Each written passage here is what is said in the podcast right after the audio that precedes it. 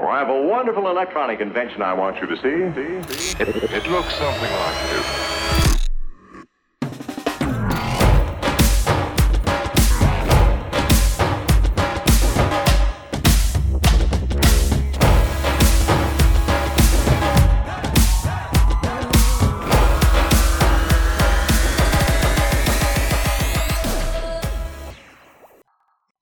Te saluda tu abogado Paco Domínguez y estás en Hecho Derecho, un programa donde analizamos hechos jurídicos que se materializan en actos jurídicos, todo explicado con peras y manzanas.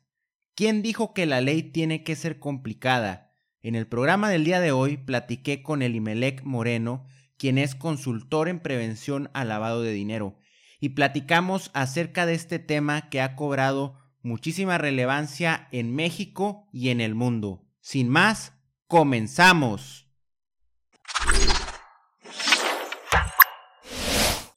Continuando con la serie de prevención al lavado de dinero, el día de hoy vamos a platicar del sector financiero, de por qué es un sector muy golpeado por este delito, de por qué existen muchos controles y mecanismos para vigilar y cuidar este sector, y creo que cuando has ido a un banco o has llamado a uno, sientes que te ponen muchas trabas para realizar el trámite que necesitas.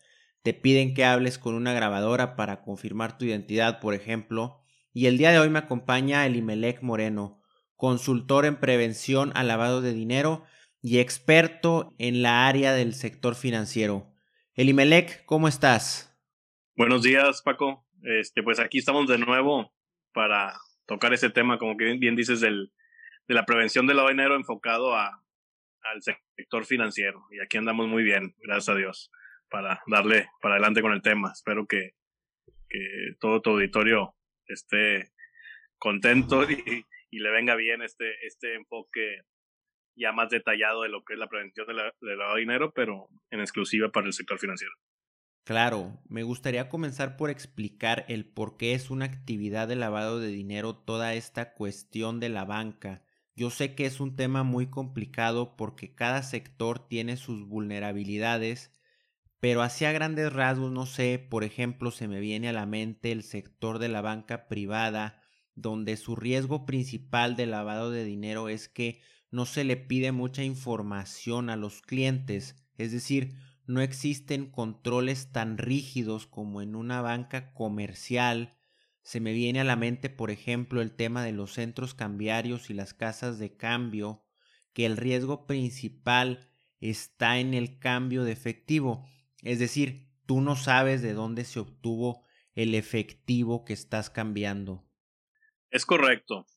Aquí la importancia del sector financiero radica que es por así decirlo, el último eslabón, o sea, en el que se van a hacer las etapas de lavado de dinero, que es la colocación, estratificación y reintegración al sector financiero, perdón, al sector formal. Entonces, necesariamente se, va a usar el, al sector financiero como un vehículo para el blanqueo de los capitales. Entonces, tenemos que las actividades vulnerables, pues son actividades, no propiamente eh, no forman parte del sector financiero, de bancos, etcétera. Entonces, aquí la, la, importancia radica en que si tú obtienes, un, dinero ilícito, de, ¿verdad? De procedencia ilícita, pues lo que vas a hacer es colocarlo en el sector financiero. Esa es la primera etapa del lavado de dinero. Entonces, necesariamente vas a tener que usar al sector como vehículo para colocarlo, ¿verdad? Entonces, y, también, como mencionas, eh, hay actividades de, alto riesgo en el sector financiero, como los centros cambiarios, casas de cambio, transmisores de dinero, que por su propia naturaleza, al usar divisas, al usar efectivo, eh, se vuelve un sector financiero de los más sensibles para, para cometer los delitos. ¿Por qué? Porque, como mencionas, eh, una es el manejo efectivo y dos, muchas veces abajo de los umbrales que no necesariamente identificas al cliente o no identificas de dónde pudo provenir ese, ese recurso. Eh, ahí, a grandes rasgos, radica la importancia del sector financiero en cuanto a su seguridad tanto jurídica como ya bajar las disposiciones y a las propias actividades de cumplimiento para prevenir el delito. Continuando con el tema, del capítulo anterior me hicieron la pregunta de qué fue lo que sucedió en el caso del banco, no sé si te acordarás que platicábamos de este caso en el capítulo anterior, y primeramente me gustaría comentar que estos casos son públicos, los publica la Unidad de Inteligencia Financiera a través de tipologías que son casos reales y que los publican para su estudio. El IMELEC, tú como yo conocemos este caso mejor conocido como la ruta del dinero, y fue por allá del 2009 que de Estados Unidos se transportaban dólares americanos a la frontera norte de, de México. Y entonces lo que hacían era que cambiaban estos dólares en, en centros cambiarios y una vez eh, con el dinero en efectivo en moneda nacional se depositaba en pequeñas cantidades y a muchas cuentas en distintas sucursales bancarias en Tijuana, Mexicali, Ciudad Juárez, y estas cuentas pertenecían, por ejemplo, a empleadas municipales, a empleadas domésticas, a estudiantes, a amas de casa. Y una vez que el dinero ya se encontraba bancarizado, se hacían retiros de efectivos o se hacían cheques y que se utilizaban para pagar comisiones, gastos familiares y también para pagar inversiones que se hacían a nivel empresarial y te acordarás que la manera en la cual se dieron cuenta fue porque los cheques que se hacían, todos estaban llenados y firmados con la misma letra, Elimelec. Es correcto, esa es una de las tipologías que como mencionas los emite la, la, la WIF, ¿no? Em, emite diversas tipologías que ellos han detectado como mecanismos y procedimientos que utilizan los, los delincuentes para, para lavar el dinero y en este caso, la ruta del dinero, eh, todos esos dólares, porque el delincuente ya hasta tiene conocimiento, ¿no? Llega a tener, son, bandas criminales, como, le, como, como bien se menciona, que son eh, delincuencia organizada. Ya tienen cierto conocimiento del delito, de cómo funciona, cuáles son los umbrales. Entonces lo que hacen ellos es el llamado pitufeo, si van a ingresar al sector financiero 100 mil dólares, que se va a ir en efectivo, que va a ser imposible depositarlos, este, primeramente los cambian en moneda nacional a través de múltiples, de múltiples operaciones y, en centros cambiarios fronterizos, en casas de cambio. Eh, los convierten en moneda nacional. Posteriormente, esa moneda nacional lo depositan en una serie de 20, 30, 100 cuentas bancarias vayan por abajo del umbral de, de, reporte. Entonces no les piden grandes datos, ¿verdad? Que vaya por abajo de, los, de las cantidades reportables. Lo diseminan en más de 100 operaciones, digamos, y los depositan a cuentas que, de personas que no tienen nada que hacer en la frontera. Esa es una, una alerta, ¿no? Porque reciben múltiples depósitos de, de estados fronterizos que son estados o, son zonas de riesgo. Los mismos sistemas detectan esos depósitos que no concuerda con la operativa de los clientes, porque el cliente radica en el interior de la República, son perfiles de empleados, son perfiles de amas de casa, de gente de servicio, que no concuerda su operativa con, con esos depósitos y mucho menos en, en zonas de riesgo. Posteriormente, se retiran esos recursos por medio de tarjetas de débito, cajeras automáticos, medios electrónicos o medios físicos.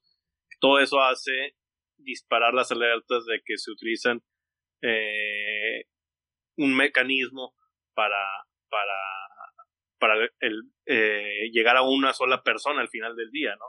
Como mencionas lo de los cheques, pues sí, efectivamente se cobraban con una misma chequera, con un mismo puño y letra, con una misma firma, toda esa, esa, perdón, no necesariamente la firma, sino todos habían sido llenados con, con el puño y letra de una sola persona, que al final del día es la que cobra ese dinero y reúne toda esa cantidad en múltiples operaciones y ya una sola persona obtiene el total. Ya lo introdujeron al, al sistema financiero, ya lo, lo transportaron, por así decirlo, virtualmente hacia el interior de la República y ya lo obtuvo la, la persona eh, que, que, era la finalidad. El, el, propietario real del recurso era una sola persona que, que ya después de toda la operación lavó de alguna manera ese dinero y ahí es donde se dispara la alerta y se detecta el, el, delito. Pero como mencionamos, es una sola de las tipologías. Hay múltiples tipologías que emiten la WIF. Así es, Elimelec, y comentar también a todo el auditorio que el tema de las fronteras es un tema muy complicado, puesto que existe mucho efectivo y existe una polaridad muy grande en la frontera. Elimelec, ahora me gustaría hablar de la figura del oficial de cumplimiento, y esta es una figura muy importante dentro de todo este sector, porque es la persona que se encarga de poner las reglas de cómo se van a operar los productos, cómo se van a identificar a los clientes, de hacer los reportes a través del sistema City, de tener comunicación con las distintas áreas de la entidad y es quien se encarga de hacer la estrategia para no caer en un posible escenario de que se pueda utilizar a la entidad para lavar dinero. Y todo esto se hace a través de un manual de cumplimiento. Sí es, Paco. Mira, la, la la figura propiamente del oficial de cumplimiento viene siendo una de las llamadas estructuras internas que son los medios de defensa dentro de las entidades en cuanto a la prevención del lavado de dinero. Recordemos que, que las funciones del, del, oficial de cumplimiento, además de elaborar el manual de, PLD, perdón, el manual de, de PLD, eh, revisar alertas, eh, recibir los avisos de, los empleados eh, en cuanto a sospechas de, de operaciones internas preocupantes, eh, la, auditar, por así decirlo, los, los formatos de prevención o de mitigantes para el delito como son el KYC o son los demás formatos que integran el expediente de los clientes, comunicar en caso de que la entidad tenga más de 25 personas a su cargo, pues comunicar al Comité de Comunicación y Control de dichas alarmas, eh, alertas que haya recibido, para que de manera colegiada se, se determinen si son reportables o no. Eh, también que le autoricen el contenido del manual de cumplimiento, que le autoricen eh, la metodología de riesgos, pero esa es otra estructura, ¿verdad? Que a lo mejor ahorita no, no la tocamos más adelante, la del Comité de Comunicación y Control, es otra de las estructuras internas. También de, de defensa, ¿no? Entonces, esa es la, la, la figura del oficial de cumplimiento que en el sector vulnerable se le denomina encargado de cumplimiento, pero básicamente es la persona dentro de la entidad que será como el primer medio de defensa, la primera estructura de defensa que realizará todas esas actividades que venimos mencionando con el fin de garantizar la seguridad eh, de la operación y hacer los controles necesarios para prevenir el lavado de dinero. Ese es el, es el, la, las características, esa es la, la figura del oficial de cumplimiento que a años recientes ha cobrado cada vez una mayor importancia, un peso específico mucho más fuerte dentro de las entidades. Y nomás como un comentario adicional, hoy en día prácticamente todo el sector financiero tiene que tener un oficial de cumplimiento certificado, eh, salvo algunas excepciones como la SOFOMES eh, y alguna otra entidad financiera, pero por su mayoría ya el sector financiero tiene que tener un oficial de cumplimiento certificado en materia de prevención del lavado de dinero y certificado por la Comisión Nacional Bancaria.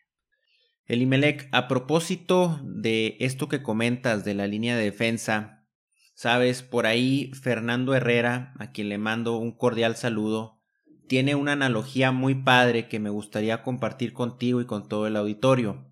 Imaginémonos que como entidad financiera estamos jugando un juego de fútbol americano y nosotros, eh, como empresa, nos toca jugar el papel del equipo defensivo. ¿Por qué? Porque queremos defendernos de, de, estas personas que quieren meternos un touchdown. Y nosotros como, como defensa primeramente tenemos a los tackles defensivos, que son todos los promotores que son quienes se encargan de integrar los expedientes, de revisar al prospecto, es decir, son la primer persona con quien tienen contacto. Posteriormente están los middle linebacker o el outside linebacker, que son el departamento de cumplimiento y este departamento tiene una visión más amplia, puesto que ellos están viendo lo que está sucediendo con la línea de defensa. Y por último tenemos al Free Safety o al Strong Safety, y estos vendrían siendo el Consejo de Comunicación y Control o el Consejo de Administración. Y estos tienen una visión panorámica de todo lo que está pasando y pueden detener el ataque. Es correcto. Este, muy buena la analogía, como bien mencionas, son diferentes líneas de defensa, pero la finalidad es la estructura encargada de prevenir el, lavado de dinero, que en su conjunto será la fortaleza de a nivel 360 grados, por así decirlo, para la entidad, para ser, ser el, el medio que protege, el medio que, que supervisa, el que establece las reglas, el que pone los, los formatos, eh, aplica los mitigantes, todo, todo, todo para en su conjunto marcar la pauta, marcar las políticas, establecer los procedimientos, los controles que van a evitar que nuestra entidad sea utilizada eh, como un vehículo para la dinero. Muy buena analogía. Ahora me gustaría tocar el tema del manual de cumplimiento para que la gente también entienda que todos los controles que se ponen son controles que por la misma naturaleza del negocio tienen que estar ahí y son controles que muchas veces pudieran llegar a incomodar al cliente o usuario, como por ejemplo Fírmame este formato de identificación de propietario real. Fírmame este otro formato de conocimiento de cliente. Fírmame la solicitud de crédito. En fin, formatos existen muchos y también existen otro tipo de medidas que aplican a las entidades que utilizan tecnología o aplicaciones. Y estas otras medidas pueden ser el reconocimiento de voz, el reconocimiento facial, la huella dactilar, en fin, existen bastantes cuestiones eh, que se encuentran en este manual. Ahorita se me viene a la mente, por ejemplo, las estructuras internas, se me viene eh, los reportes también. Exacto, exacto. Muy, muy, muy interesante esto que mencionas. empezando por el manual de cumplimiento. ¿Qué es el manual de cumplimiento? El manual de cumplimiento en prevención del lavado de dinero es donde se establecen todas las reglas, todos los procedimientos, mecanismos para en las diferentes operaciones de la empresa, en las diferentes actividades, prevenir el lavado de dinero. Aquí, mencionando que este manual de cumplimiento es por disposición. Todo, no, no es nada, no estamos descubriendo ningún hilo negro. Todo tiene que ser por ley, por disposición. Existe porque es una obligación, primeramente, y su contenido eh, se apega al menos al 100% de las disposiciones que apliquen según tu, tu tipo de entidad financiera, tu régimen de capital como entidad financiera. Ahí es importante mencionar que dentro de ese manual hay una estructura que al menos contiene la identificación del cliente, que es como mencionas, eh, los formatos de solicitud, los formatos de conoce a tu cliente, llamado KYC, eh, los formatos de propietario real, de si no es una persona políticamente expuesta, todo, todo, todo, toda esa identificación inicial que se hace a un cliente. Este, posteriormente habrá un conocimiento. Yo ya lo identifiqué al cliente, lo tengo que conocer. ¿Cómo lo conozco? Pues ya operando. Él dijo que iba a operar mil pesos o vamos a decir cien mil pesos al mes. Pues ya tengo una operativa ya, ya declarada por él mismo que va a ser una cuenta en la que él va a manejar su empresa según sus estados financieros, sus operaciones no sobrepasan los 100 mil pesos mensuales. Entonces lo voy a ir conociendo con el paso del tiempo, ¿verdad? Tanto su perfil transaccional, su conocimiento de su empresa, de su, de su tipo de operaciones, si son pesos, dólares, hace eh, transferencias nacionales nada más o transferencias internacionales, ocupa eh, derivados o no ocupa derivados, etcétera lo voy a conocer. Y para, ese, son, ese es como quien dice el, el espíritu, ¿verdad? El de conoce a tu cliente, el espíritu de la prevención del dinero. Ahí nace. Posteriormente contendrá capítulos como qué debe, qué debe hacer tu sistema automatizado. Al menos debe hacer estas 11 funciones, 12 funciones básicas. Eh, resguardar un expediente, eh, ser un sistema de alertas, ser un sistema que te permita a sus empleados comunicarse con el oficial, directamente con el oficial de cumplimiento, etcétera, etcétera. ¿Qué más contendrá? Pues contendrá las estructuras internas que mencionamos ahorita, las funciones del oficial de cumplimiento básicas, las funciones del comité de comunicación y control, algunas otras obligaciones como es la, el efectuar una auditoría de prevención del lavado de dinero eh, cada año, diferentes eh, obligaciones, no sé, el, tema de, de, capacitación, ¿verdad? También capacitar a tus empleados, previamente a que laboren en la empresa o simultáneamente a que inicien labores, todo, todo, todo eso. Como, y como bien mencionas, últimamente se han agregado diferentes capítulos obligatorios, como es lo que platicábamos en la charla pasada, lo que es el enfoque basado a riesgo, que es el enfoque que tú como entidad tendrás que establecer para mitigar tus riesgos a los que estás expuesta y conocer tu riesgo primeramente, ¿verdad?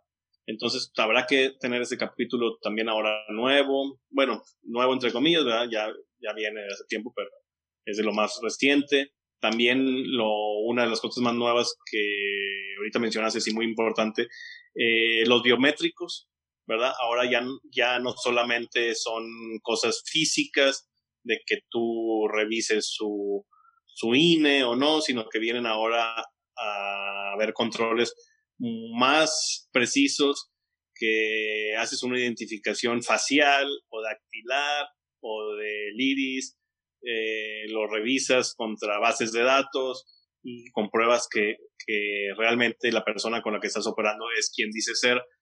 Por, por, por eso de la identificación no presencial, que ahora viene a ser un tema también reciente, que si bien ya ya lo utilizan otras entidades, el sector financiero se ha venido, ha venido poniendo lo, que son las fintech, ¿no?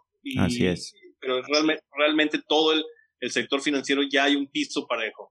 Ya todo el sector financiero hay reglas muy claras para obtener permisos adicionales para estar en la posibilidad de, de hacer una identificación a distancia por medio de, de múltiples tecnologías, eh, firmas electrónicas, reconocimientos faciales, biométricos, etcétera, que ya viene a poner, repito, el piso parejo para que todo el sector financiero pueda operar de manera remota, de manera no presencial, sin descuidar los controles de identificación y conocimiento, que es el espíritu de la prevención de la Ahorita acabas de tocar un tema muy importante, pues dentro del sector financiero todas las entidades están obligadas a realizarse una auditoría anual. Y esta auditoría anual se tiene que hacer ya sea a través de despachos o personas que se encuentren previamente autorizadas por la Comisión Nacional Bancaria de Valores, porque como bien lo comentaste hace un momento, todos estos funcionarios tienen que estar certificados, es decir, tienen que contar con una preparación especial para poder desempeñarse en este sector o también pudiera ser a través de la figura del auditor interno. Y en esta auditoría el IMELEC se ven temas como por ejemplo si tienes los expedientes bien integrados, la manera en cómo los vas a conservar, el cómo tienes tu programa de cumplimiento, es decir, si tienes los parámetros transaccionales, los perfiles transaccionales, cómo los vas actualizando, si tienes cargadas las listas negras, si tienes implementada la metodología de evaluación de riesgos, se ven otros temas como por ejemplo la reportería y las estructuras internas.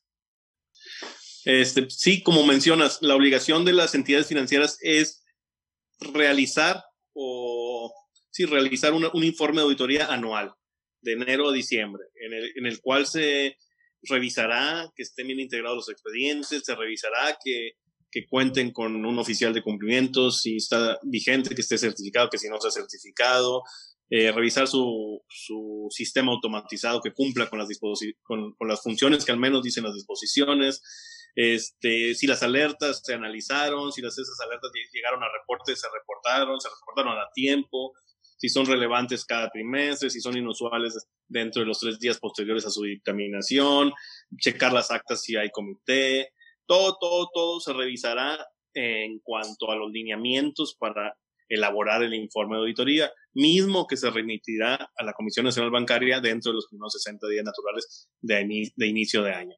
Esa es, esa es la obligación eh, por disposición que deben de cumplir las entidades financieras. Como pasando al, dato de que la, hoy, hoy, en día si es un auditor externo, obligatoriamente tendrá que ser eh, certificado ya. Ya, bueno, externos o internos, ya la figura del auditor, ya la obligación es que esté certificado. Ya no puedes enviar un informe de auditoría si tu auditor no está certificado. Lo que mencionábamos ahorita de la obligación también del oficial de cumplimiento, que para algunos sectores aún todavía no llega una fecha eh, cierta en la que ya sea obligatorio. Pero y por su mayoría, ya todo el sector financiero tiene que tener un oficial de cumplimiento certificado, cosa que en los asesores y en los auditores ya es una obligación. Por el lado de los bancos o de algunos otros sectores que que te solicitan un informe de auditoría, pues la disposición dice que puede ser un auditor interno, como lo, mencionaste, o puede ser una figura de un auditor externo. Eso so pena de que eh, de manera por sus propias políticas y unilaterales, los bancos muchas de las veces te exigen que sean despachos que ellos mismos tienen reconocidos en su operación interna. Como política interna, ellos tienen a ciertos despachos que consideran que son de los autorizados por ellos. Entonces, muchas de las veces las entidades se tienen que auditar por medio de esos despachos eh, para que ese informe de auditoría sea válido para mantener sus cuentas bancarias vigentes. Eso es un poquito, no, no está el piso muy parejo todavía en ese, en ese aspecto, ¿verdad? Hay que, hay que abogar para, para que sea un poquito más abierto, ya que deja afuera muchos asesores muy, muy capaces. Elimelec, ahora me gustaría tocar el tema de las facultades que tiene la Comisión Nacional Bancaria y de Valores y me gustaría centrarme en las facultades de inspección, es decir, en las visitas. Y como tú sabrás, Elimelec, existen tres tipos de visita, la visita ordinaria, la visita especial y la visita de investigación. Las ordinarias, bueno, estas las planea la bancaria conforme al año calendario, las especiales, estas se llevan a cabo cuando existen situaciones especiales que se tienen que corregir como resultado de una visita ordinaria, por ejemplo, y las de investigación, estas las realiza la bancaria cuando tiene indicios de alguna conducta que sea contraria a las leyes que regulan a las instituciones financieras. Y toco este tema, el IMELEC, porque existe el rumor de que a partir del próximo año la bancaria viene con todo y va a ejercer más duro estas facultades para empezar a tener más dientes. Sí, eh, por excelencia, por, por lo, que se ha venido mm, encontrando en el sector, es que la comisión, si bien es un, es un, como lo mencionas, es una de sus funciones es la inspección y vigilancia, eh, lo, lo ha venido efectuando en su mayoría de manera remota, digamos que de manera en, de, eh, en la que la entidad, por medio de su oficial de cumplimiento y los sistemas automatizados, envía la reportería, envía su manual de cumplimiento, su informe de auditoría, cumple por medio del, del website, del, del PLD, perdón, del, web, del este, sus obligaciones en prevención del lavado dinero. Pero visitas físicas no se venían efectuando visitas de inspección, ya sea de, de las calendarizadas o de investigación, no se venían realizando o de una manera muy, muy, muy eventual, ¿no? Y a diferencia de la Conducef, que es otro, es otra, otro organismo que no vamos a hablar en este momento, pero que él, e, esa institución sí venía realizando visitas a las entidades, visitas de verificación este, y la Comisión Nacional Bancaria se, por, su, por excelencia, se limitaba a que todo fuera electrónico. Hay el rumor que con todos los cambios que están sucediendo a nivel leyes, disposiciones, gobierno, eh, el próximo año la Comisión Nacional Bancaria también va a efectuar sus visitas de inspección en sus diferentes modalidades y hay que estar preparados para eso. Porque si son visitas de investigación, pues no te avisan, ¿verdad? Ellos dan, tienen una certeza de que tu entidad ya está siendo utilizada para lavar dinero o que tiene deficiencias muy importantes para, para prevenir el lavado de dinero. Entonces, te van a visitar sin avisarte y eso puede desembocar en, en grandes, eh, pues ya la multa sería lo, último que sucedería, pero en, en, grandes faltas que pueden desembocar en multa, pero eh, en el momento de cumplimiento pueden ser faltas graves, tan graves que, que simplemente te van a quitar el registro para seguir operando. Esa es la importancia de llevar un cumplimiento 100%, una protección 360 grados de la entidad para estar preparados para cualquier tipo de visita que, que vaya a efectuar la, la, autoridad, ¿verdad? Y no solo por el miedo que venga a, a auditarte, sino por, por el deber ser. Si, si ya eres una entidad financiera, tienes que cumplir. No hay ninguna opción. O sea, ahí están las leyes, ahí están las disposiciones que te apliquen. Pues tienes que cumplir al 100%. No esperes a que te llegue la, la autoridad a efectuarte una visita y te finque una multa en el mejor de los casos, ¿verdad? Porque puede ser, puede ser susceptible a que te quiten el registro para seguir operando. Entonces, eh, pues bueno, vamos a ver qué pasa en este siguiente año, 2021. A ver qué pasa. Totalmente de acuerdo. Y sobre todo también que el cumplir con toda la reglamentación, con todas las reglas del juego, no solamente es por cumplirle un capricho a la autoridad, sino también tiene el otro sentido, el ganar ganar. ¿Por qué? Porque al tú estar recabando toda la información a través de los formatos o a través de todos los procesos, obtienes como consecuencia información extra que te puede ayudar, por ejemplo, en el área comercial para prospectar clientes nuevos o para generar nuevos negocios. El Imelec, ya para cerrar, ¿algún consejo que quieras dar a todas las personas que están dentro de este sector o a todos los dueños de empresas o a los oficiales de cumplimiento? Pues mira, un consejo empezando por los dueños de empresas, por sus consejos, por sus accionistas, sería que tomen en cuenta, que tomen eh, al oficial de cumplimiento como una figura de suma importancia para su entidad. Que no, que ya, ya no se está jugando con esto. Que si hace más de una década era una figura totalmente desconocida, que muchas veces la persona que realizaba la función no tenía ningún conocimiento. Hoy en día la figura ha cobrado tal relevancia las leyes, las disposiciones son mucho más específicas, severas, complejas, que considero que se le debe dar un valor y una importancia eh, superior. Y esa, esa importancia desembocará en una mucho mejor protección para sus empresas y evitará que puedan ser requeridos en el mejor de los casos o, o en el peor que les quiten el registro eh, si llevan un, buen cumplimiento y se le da al área, se le da específicamente el valor al oficial de cumplimiento, a su comité, de ser esas barreras que mencionamos eh, de protección para su empresa, que no sean un vehículo para el dinero y que se cumpla a cabalidad con las disposiciones. Eso es mi consejo para a nivel directivos, nivel consejo, nivel accionistas, dueños de entidades financieras. Y para los oficiales de cumplimiento, pues la, la, la recomendación que suena cliché, ¿verdad? Que esto de que pues nunca se acaba de aprender, que la capacitación es constante para un oficial de cumplimiento, las leyes no son estáticas, las disposiciones no son estáticas, las reglas no son estáticas, evolucionan constantemente. Hoy en día eh, nos estamos digitalizando, por así decirlo, y esto viene a abrir una, una ventana a nuevos procedimientos, nuevas eh, maneras de compliance, ¿no?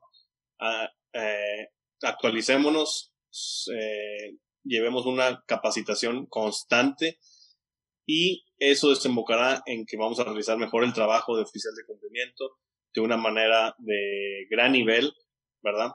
Eh, que, dará como resultado que hagamos el nuestro trabajo y se, tenga una protección integral para las entidades en las que en las que laboremos, en las que laboren el oficial de cumplimiento o encargado de cumplimiento, que ya hablaremos después del encargado de cumplimiento para el sector vulnerable, pero hoy estamos en, en el sector financiero. Esas serían mis recomendaciones para accionistas, dueños, eh, eh, consejos y para los propios oficiales de cumplimiento. Pues muchas gracias Elimelec por aceptar la invitación a Hecho Derecho a platicar del tema de prevención al lavado de dinero, ahora enfocado al sector financiero. Sin duda es un tema muy importante y es un tema muy extenso, pero esperemos haber transmitido el mensaje a todo el auditorio. Exacto. Bueno, no, pues no me queda más que agradecerte a ti por la invitación de nuevo aquí al podcast Hecho Derecho. Este, sumamente agradecido.